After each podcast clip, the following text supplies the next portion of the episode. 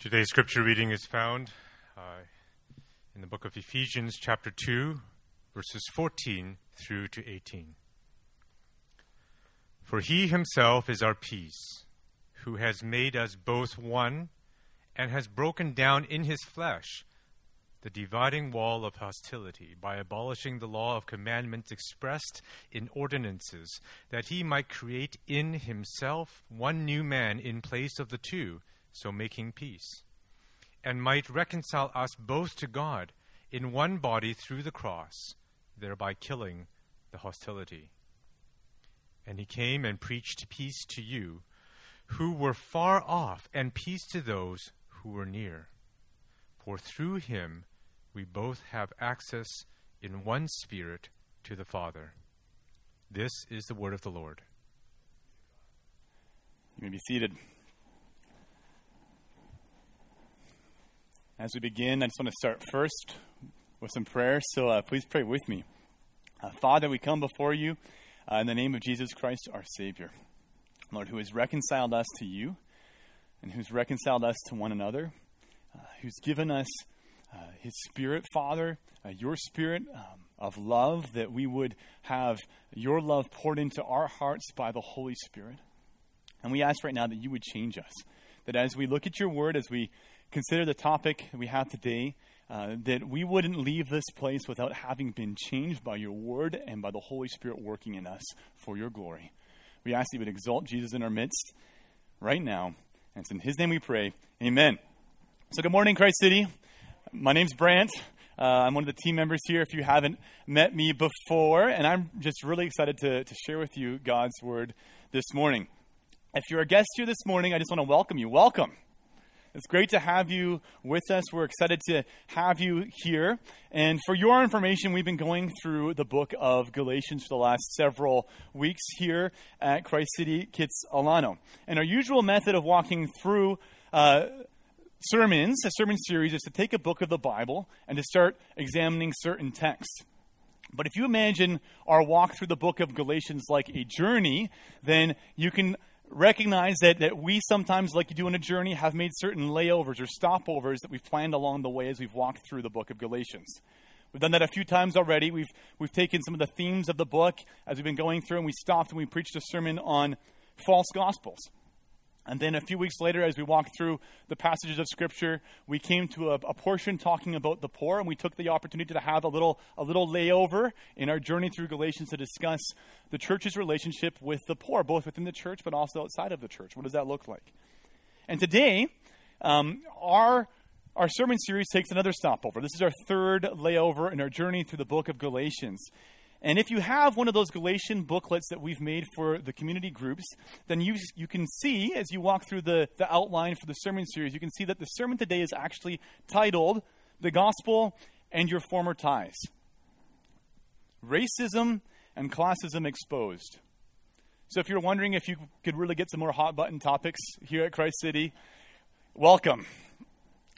It's obviously a huge topic, and we're going to get into it today with a distinct focus of trying to understand what does the Bible have to say about this issue. And if you're a visitor here, or maybe you're, you're not that familiar with Christianity, or maybe you are, you're skeptical of Christianity, you're probably thinking to yourself, why would you open the Bible to study this topic? What place does the Bible have in helping us think about racial uh, conflicts and class conflicts. Well, here's the thing here at Christ City Church, as a group of Christians, we believe that the Bible is the Word of God. And not just any God, the only all knowing, all powerful uh, author of truth who is both personal and good, and that He has revealed to us His truth and His Word. And if there is anywhere that we can find an answer to how to deal with our racial conflicts, with our class conflicts, with disunity, it's by looking to what he has said who made us. So, we've got a lot of work to do this morning. And uh, I know this intro is a little bit unusual for the pattern that I usually do, but we're going to keep it unusual and we're going to just give the outline right now and then we're going to jump into it. So we're going to jump into this text, jump into this idea, uh, exploring these problems, and our outline will be this just three points. unity frustrated, unity accomplished, and unity applied. Unity frustrated, accomplished, and applied. We're going to look together now at that first point, unity frustrated, to kind of take a look at the conflict that's existing in this world and familiarize ourselves, familiarize ourselves with the problems so we can see the solutions the Bible gives.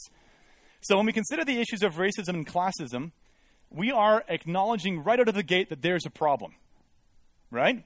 To even talk about it is to talk about the reality of a problem. But we only see a problem in anywhere, in any sphere in our lives, if we compare the problem to some kind of a solution. If we compare the problem to some kind of an ideal that we might have. So the question for us here is if this is a problem, what's the ideal that we are comparing it to? What's the backdrop?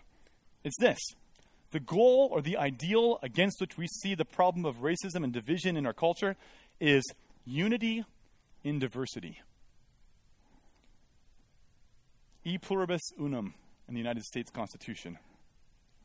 And of course, in the United States, they've made an effort to have unity and diversity, and they, they talk about the melting pot, right? There's an effort to, to have unity and diversity through a particular method, and this, this melting pot metaphor for the way that they have come together as a country. And here in Canada, we do something a little bit different. We have the cultural mosaic, right? In Canada. But notice that both in the States and here in Canada, there is one melting pot.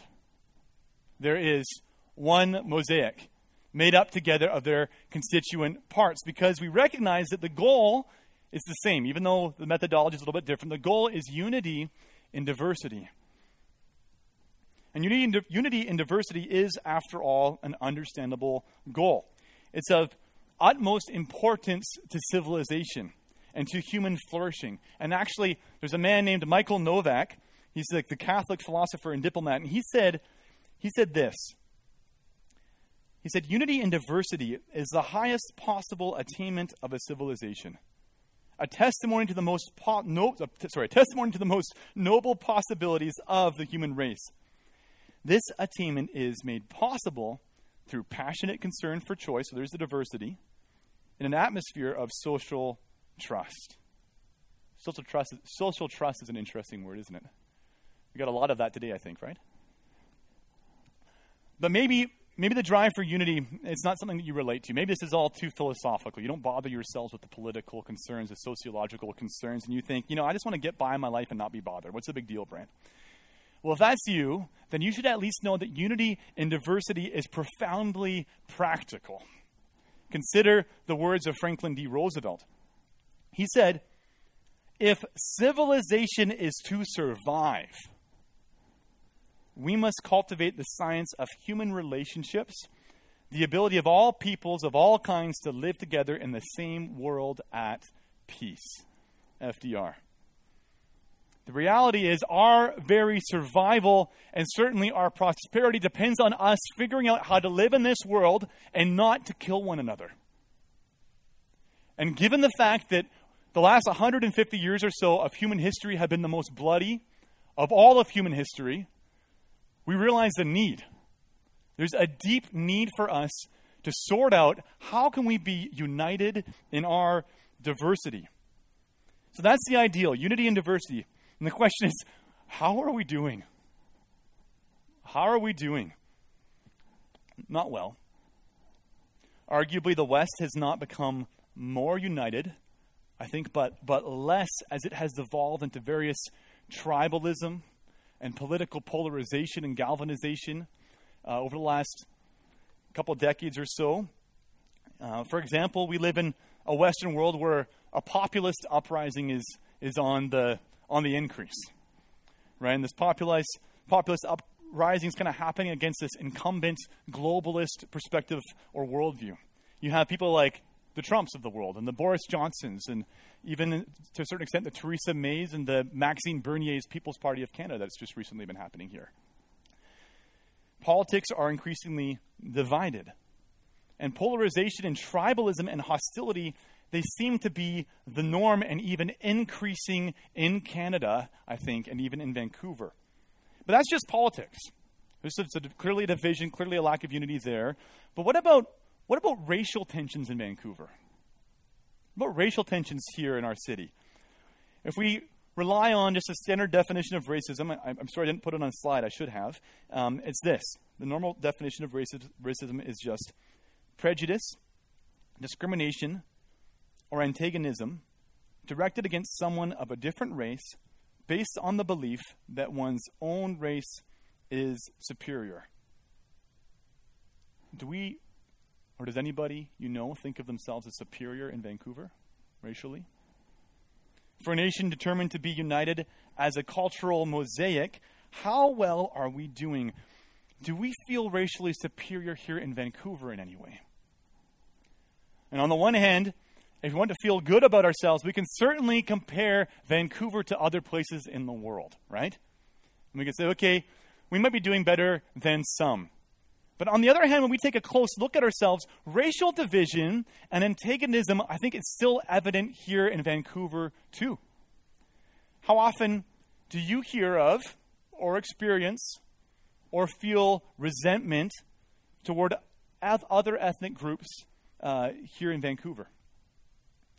Have you personally ever been told to go back home? Have you ever experienced racial slurs or heard them said or even maybe uttered them? Or racial joking, derogatory joking? Have you had friends that are close to you that have had this happen to them? Is there any antagonism in Vancouver over foreign investment? Is there any antagonism toward Indian or Arab or Muslim or African minority groups here in the city? Is there any antagonism toward First Nations groups? Is there any antagonism among the racial minority groups towards the racial, majority groups, where those who are in the minority look at the Caucasian majority and are, are, are racially prejudiced against them, or have antagonism towards them of any kind? We certainly aren't the United States. We aren't Syria. We aren't South Sudan. And our racial tensions look different than other countries do, but we still have racial tensions in Canada. And what we need to realize is that we might have a difference in quality. We don't have a difference in kind. It's the same species that comes from the human heart that we contend with every day in Vancouver. And where there are tensions, we need to remind ourselves that sometimes they erupt in bloodshed. And if you if you think that's not the case, just remember that there was an anti Semitic shooting and murder uh, in Pittsburgh just a week and a half ago. And we'd be naive to think that our differences and our tensions aren't ripe with animus. And that even at the extreme end of that animus, historically has been genocide. And we'd be naive, I think, if we claim that genocide won't happen again in human history.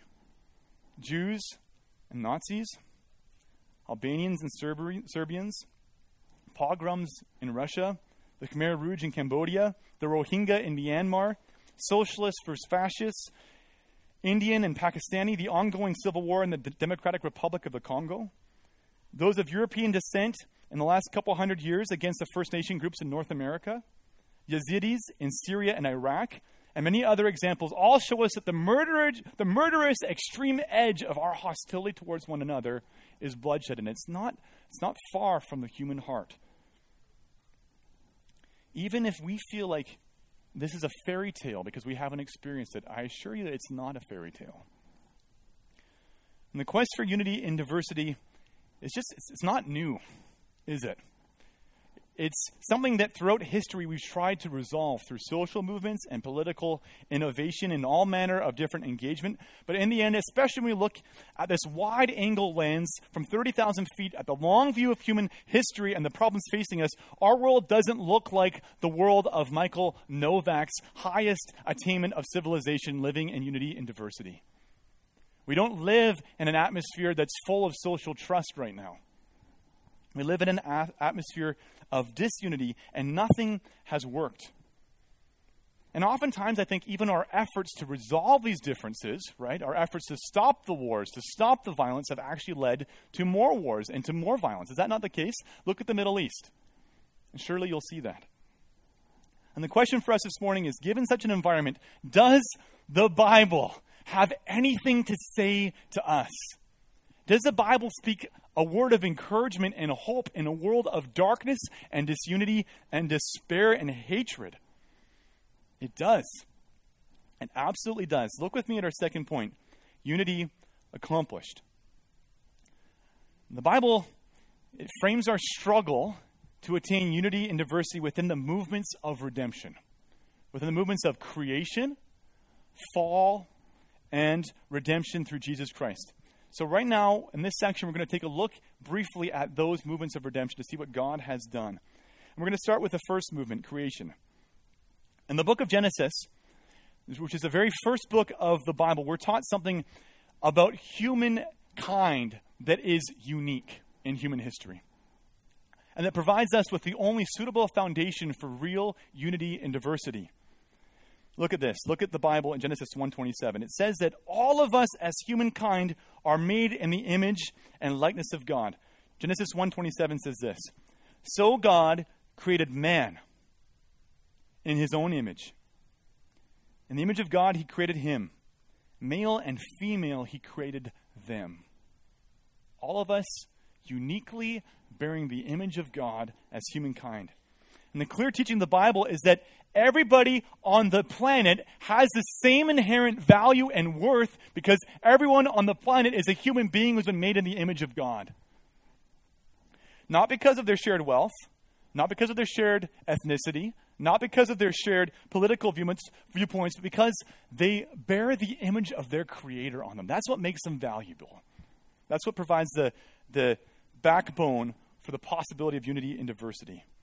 Martin Luther King Jr., who had a thing or two, I think, to say about unity and diversity, he understood how important the book of Genesis is to our own thinking and conceptions about unity and humankind. He said this He said, There are no gradations in the image of God. Every man from a treble white to a bass black is significant on God's keyboard, precisely because every man is made in the image of God. One day we will learn that. We will know one day that God made us to live together as brothers and to respect the dignity and the worth of every man.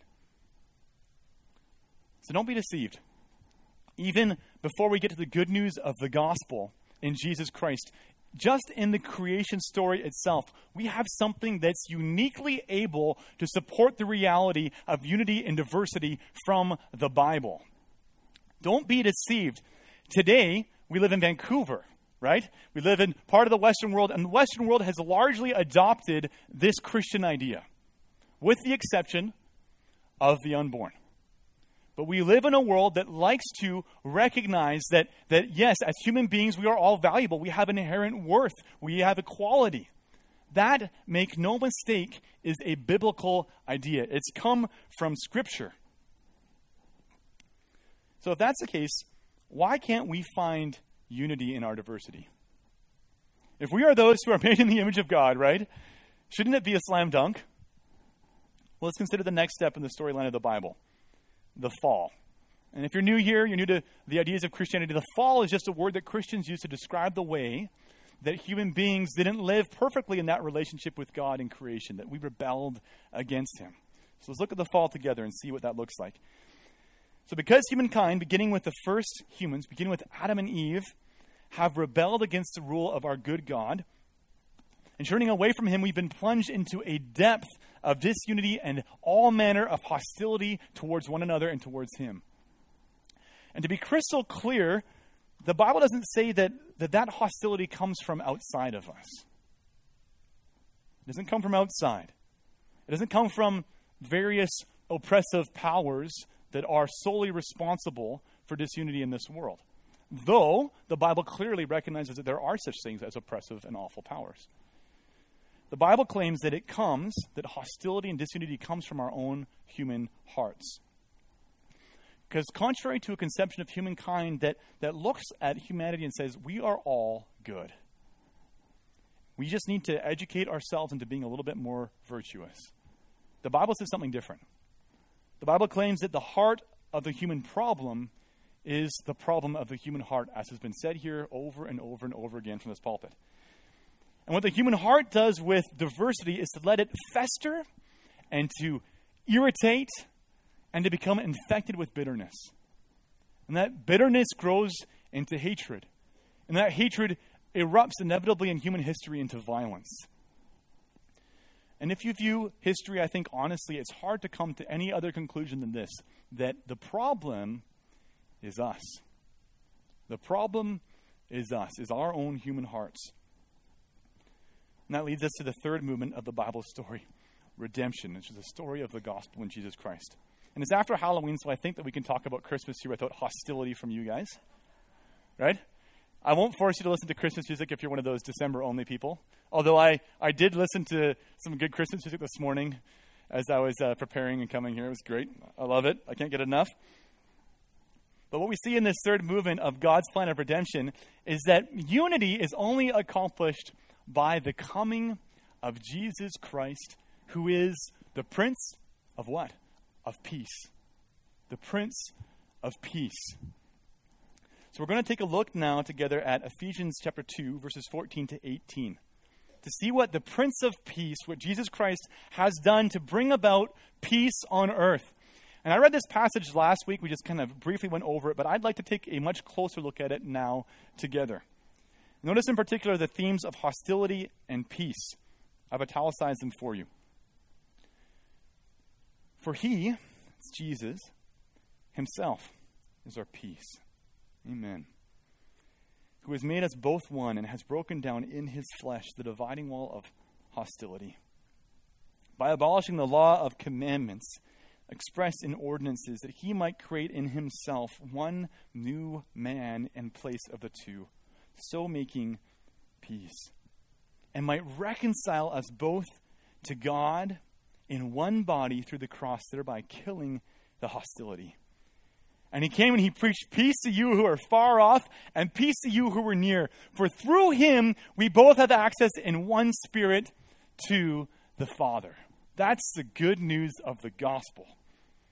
And what this passage shows us is that we don't just have a disunity problem, though.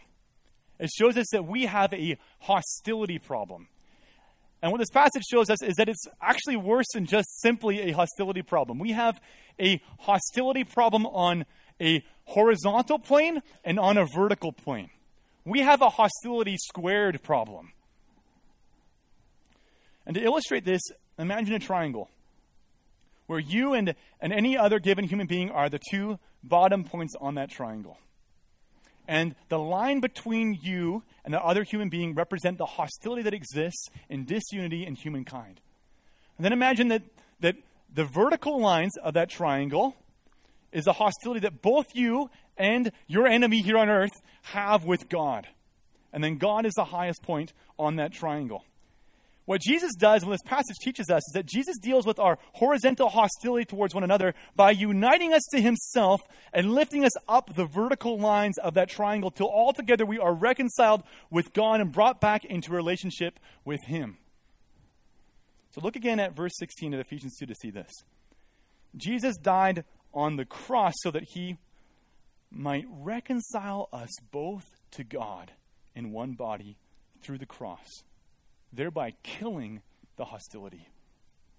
Hear this Jesus is a Savior who killed the hostility between us and our fellow, fellow man, between us and God, by being killed for us in our place. By faith, we are in one body, in Christ, reconciled vertically with God as the punishment for our sin, and the hostility between us and God is resolved through Jesus' sacrifice for us on a cross. But Jesus' sacrifice reconciles us to one another as well. Not just the vertical parts resolved, but the horizontal hostility as well. Look at verse 14. It says, For he himself is our peace, who has made us both one, and has broken down in his flesh the dividing wall of hostility. So, to be clear, this is talking about not the hostility between us and God now, but the hostility between us and our fellow man. And this dividing wall of hostility, that's kind of an obscure reference, isn't it? What's he talking about there? Well, it's, it's a reference to the hostility that existed in biblical times between Jew and Gentile. And that hostility between Jew and Gentile came to represent later uh, in the history of the church the hostility between us and our fellow man in general. But what it, in its immediate context, represents is that in the Old Testament Jewish temple, there was a reminder of hostility between different people groups that was literal and in your face, existing as a wall that segregated Gentiles from the Jews as they came to worship God. Very clear division and separation that was there. But the dividing wall of hostility, that horizontal line of hostility, is resolved because all of us together, Jew and Gentile, and everyone else who are Christians, have been joined into the one new man, have been joined by faith and redeemed into the image of God in Jesus Christ. Look at verses 14 and 15. Jesus has broken down in his flesh the dividing wall of hostility that's between Jew and Gentile. And also, then take a look at the last half of verse 15. That he might create in himself one new man in place of the two. One new man in place of all the division. One new man in place of all the hostility. And so making peace. And now look at verses 17 to 18. Look at the result. This is, this is gospel good news for us today. And he came and he preached peace to you who were far off. And he preached peace to those who are near. For through him we both have access in one spirit to the Father. The beauty of the gospel is that, is that no matter who you are, no matter whether you're from a culture that's close to Christianity or a culture that's far from Christianity, in Jesus, you've been reconciled to God and to one another through the gospel, as you've been joined in Him, as His sacrifice counts for yours. And remember how I said the heart of the human problem of disunity is the problem of the human heart? Well, now, because of Jesus, where there used to be hostility on both the horizontal and the vertical planes, there's only love. Because our hearts, formerly separated from, from God, and separated from one another are united through Jesus with God, who is love. So that His Holy Spirit is poured out into our hearts. His love is poured into our hearts by His Holy Spirit, and we are able to live in a relationship of love with Him and to share that relationship of love and of reconciliation with those around us. That is the good news of the gospel. And only this gospel can account for the radical differences of humankind and yet still unite those differences in one body, in Jesus Christ, without destroying the distinction and the diversity. So that unity and diversity exist together as hostility is killed and love remains. So, as an illustration of this, unity and diversity through the gospel, I remember one time uh, when I was in my teens being on a mission trip in Zambia. And one of the highlights of that trip that I still like to think about when we were in Zambia together was going to, going to a church there and, and worshiping with the native Zambian Christians. I mean, it was, it was awesome. And we get together, we're coming into this tiny church building in a little village, and it's pretty clear as the music begins, as the worship begins, that I'm not in Canada anymore. Right? This is different. Uh, for one, they can sing well, right? Their harmonies are amazing.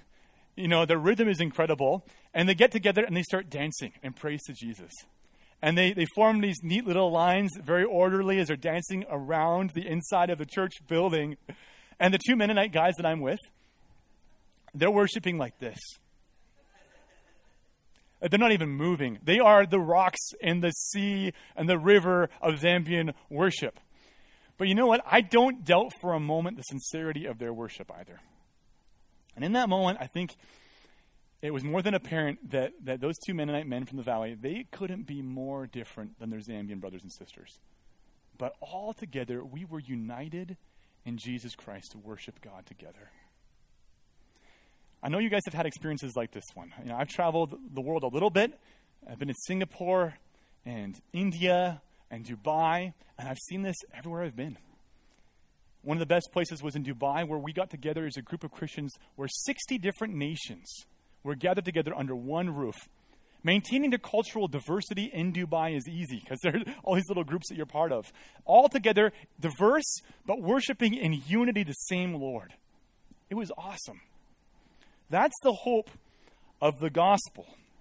That's the hope of what we have in Christ. We certainly aren't perfect in the church, but we serve a perfect Lord. And his love is seen and is at work even through our sin in our churches. You know why? Because it's what he set out to accomplish and it's what he prayed for. Look at John 17, 20 to 23, and the way that Jesus prayed for our unity. He said, I do not ask for these only, but also for those who will believe in me through their word, that they may all be one, just as you, Father, are in me, and I in you, that they also may be in us, so that the world may believe that you have sent me. The glory that you have given me, I have given to them that they may be that they may be one, even as we are one. I in them, and you in me, that they may become perfectly one, so that the world may know that you sent me and loved them even as you loved me. I want to pause for a second. I don't have this in my notes, but if you're someone here who today feels a discouragement and a burden of guilt, you just feel the weight of your sin, you hear these words from Jesus that the Father has loved you even as he has loved his Son in Christ. That's your hope. That's the love that's been poured into your heart that now you are able to give to those around you. So, how do we live this out? How do we actually take the principles of our reconciliation together in Christ? This is lofty stuff. And how do we apply it? Let's look together at our final point here unity applied. Well, the first step, I think, is simply to live out the implications of the gospel. To let the implications and the truth of the gospel land on you hard. Because what we're talking about here is ultimately a love issue. So here's the question Are we willing to love as we have been loved? Are we willing to show a humble kindness toward those both inside the church but also outside of it because of the love that we have received? The heart of the human problem of unity and diversity is the problem of the human heart, but the solution to the problem of the human heart is the unity that we have together in the heart of God. The principle here is simple. If you've been loved in Christ, you have an obligation to show that love by the Spirit within you to others. 1 John 3:14 says it very very simply. It says, "We know that we have passed out of death, passed out of living apart from God into life, living with God into salvation. How do we know that? Because we love the brothers. Whoever does not love abides in death. That's, that's a strong word this morning. It's a strong word given that we know from 1 John that when he talks about love, he's clear that he's not just talking about platitudes. He's talking about a heart that's been changed by God that's backed up with actions. And he's saying here that not loving is proof of not being reconciled with God. So let's get really concrete here. In a sermon like this one, it's helpful, I think, to try to expose the sin in our hearts and to see the sin that we're prone to. To examine the way that we live in this city to see how can we repent of this? How can we repent of all the ways that I don't do this and that you don't do this in our day to day lives? So here's some questions to help us. You might struggle with living out the implications of the gospel. You might struggle with showing true unity in Christ if you answer yes to some of these. Are you this morning a second, third generation Hong Kong immigrant? Are you tolerant and kind toward the recent influx of mainland Chinese immigrants, remembering the kindness of God expressed to you? Are you white Canadian from the valley? Are you tolerant towards your Indo Canadian neighbors? Are you loving toward them, seeking opportunities to share Jesus with them as he has shared his love with you? Are you a Vancouverite who's been here for years and has watched the city change? Watched your neighborhoods that you grew up in change? Are you gracious and loving towards those who are coming? Or do you see their arrival as an opportunity for gospel witness? Or do you see their arrival as an obstacle to be overcome? Have you, immigrant or descendant of immigrants, become embittered toward First Nations peoples and the justice, the justice that they're seeking? Have you allowed policies that you may or you may not disagree with start to embitter you towards them?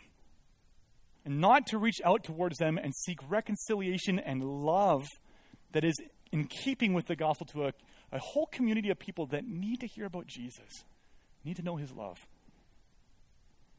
Or have you, whoever you are, begun to feel superior in your hearts towards other people in the city? Do you think that your class or your education or your ethnicity is simply better than the ones of the peoples around you? Have you forgotten that God has given you everything that you have? Not because you deserve it, but because of His grace and His mercy in Jesus. Do you resent those who propagate maybe a different political agenda than yours? Have you started to think of them now as the enemies that you are fighting against? Have you let their differences in opinions become something that spurs you on to hatred in your heart towards them?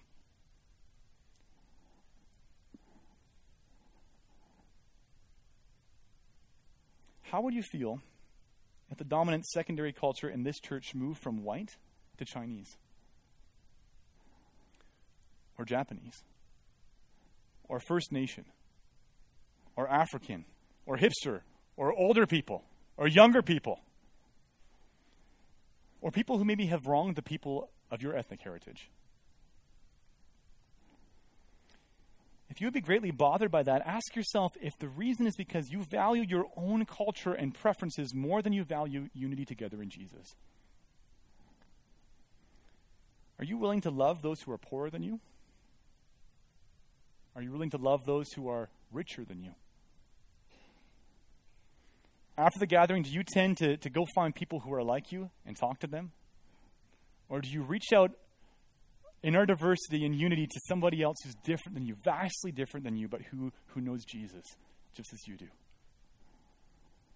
Do you show a humility of being willing to learn from others? To recognize that, that our new humanity in Jesus is made up from people of every race and every background, recognizing that they have something to teach you in Christ. You know, these questions convict me. I hope they convict you too. I think we need to repent. We need, we need to love and to work hard at loving as we have been loved. And maybe you hear all of this, but you're protesting in your heart and you're thinking, how could I possibly do that? How can I love them? I might get hurt. I might suffer loss. If I open myself up to them, I will lose what I cherish most dearly. I'll lose my neighborhood looking the way that I really want it to look or I'll lose my sense of safety, or I'll lose my sense of a monolithic culture that I'm really comfortable in, or I'll lose my privacy, or I'll lose my preferred food or music, or whatever else, or my perceived right to hostility, respond with hostility towards those who respond with hostility towards me. It's true. You will suffer loss by loving others who are different than you but only if your hope is set here. Only if your hope is based in Vancouver rather than in God. If your goal is to maintain a community that suits your preferences and relationships that don't challenge you, and stability, even family stability that doesn't jeopardize your norms, you won't be able to love as you have been loved. Your preferences will keep you from it. Because whenever you see somebody and encounter somebody whose preferences challenge your own, you'll feel threatened.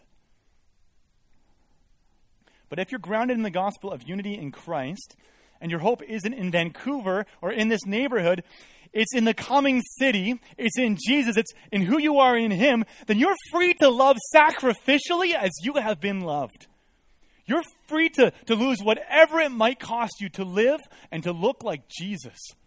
To share the love that He's given you, to bear witness to His gospel with your actions as someone that's been transformed by the love of Christ. I just want to end with the words of the Prince of Peace that we already read in John 17, verses 20 to 21, as he prays for us. I want to invite you to pray along with him for us this same prayer that we would be one, as he and the Father and the Spirit are one. Jesus says this I do not ask for these only, but also for those who will believe in me through their word, that they may all be one, just as you, Father, are in me and I in you, that they also may be in us, so that the world may believe that you have sent me. Again, this is missional. This is about shining the light of God's redemption where we are here in Vancouver. May we be a light to what God is doing in His church here at Christ City Kitsilano. Would you pray with me? Father, we have, uh, we have much to repent of.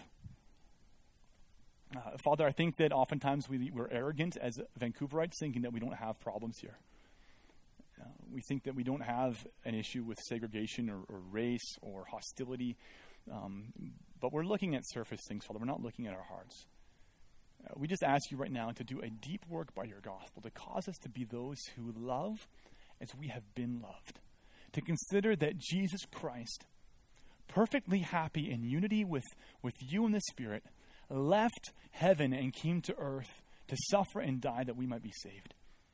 Help us to, to not hold on to anything so tightly that, that we can't do that and reach across cultural or different lines of diversity to, to show the love of Jesus that we've been, we've been shown. Thanks for listening. For more information about Christ City Church in Vancouver, please visit christcitychurch.ca. We invite you to join us in praying that God's kingdom would come in Vancouver as it is in heaven.